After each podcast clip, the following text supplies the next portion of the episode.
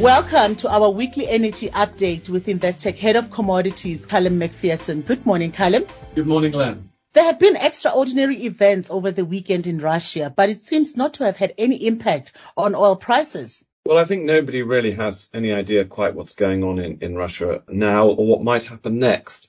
I mean, the fact that a mercenary force has been able to occupy cities and march on, on Moscow is absolutely extraordinary. It raises all sorts of possibilities of uh, maybe a disorderly change of power. I mean, it's, it's hard to see how there could be a, an orderly change of power from Putin, and maybe the, even a civil war. And if that sort of thing were to happen, then strategic assets like oil and gas production could well be fought over. And of course, Russia accounts for ten percent of world oil supply. So even a small reduction in a percentage reduction in Russian output uh, could be enormously significant for the oil market. I mean, obviously nothing has happened as yet to influence production, but that kind of risk is now clearly there uh, and is extremely hard to quantify. So you kind of think that, that this would have some sort of impact, particularly when the market opened this morning. But in fact, there's really not really much of a discernible move in Brent prices uh, so far.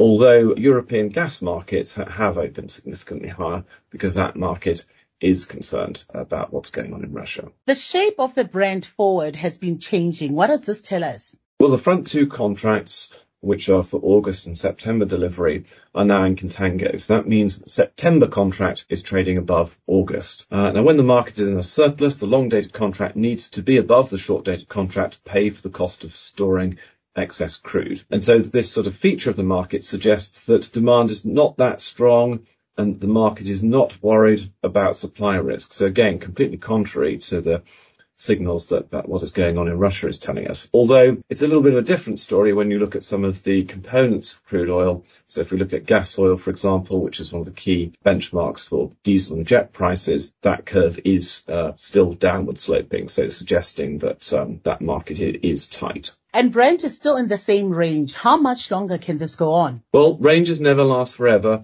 And when they do break, the move out of the range can be quite significant. Um, the fifty-day average has been a significant resistance level on the upside that that has capped out rallies this month and last month. And that's now at only seventy-six dollars and fifty cents per barrel. And by definition, that's going to carry on falling towards the middle of the range, because the fifty-day average is just an average of the last fifty days of prices. And if those fifty days of prices are all in a range, then the average is going to be in the middle of it. And so that means that moving average is inevitably going to get broken soon on just day-to-day movement in the market, unless the market heads lower. And of course, the one hundred day average will also start drifting down. On a fundamental point of view, we're now getting closer and closer to the summer season. That demand will now start to come into the market, and really we'll, we'll very soon know whether the forecast of demand increases are deliverable or not. Thank you, Callum. We'll chat again next week. Thank you, Len. Thank you for tuning into another episode of Investec's Weekly Energy Update with Callum McPherson. If you'd like to discuss any of the contents of the podcast, drop Callum an email on callum dot mcpherson at investec dot co dot uk or visit investec dot com forward slash commodities. Until next time, thank you.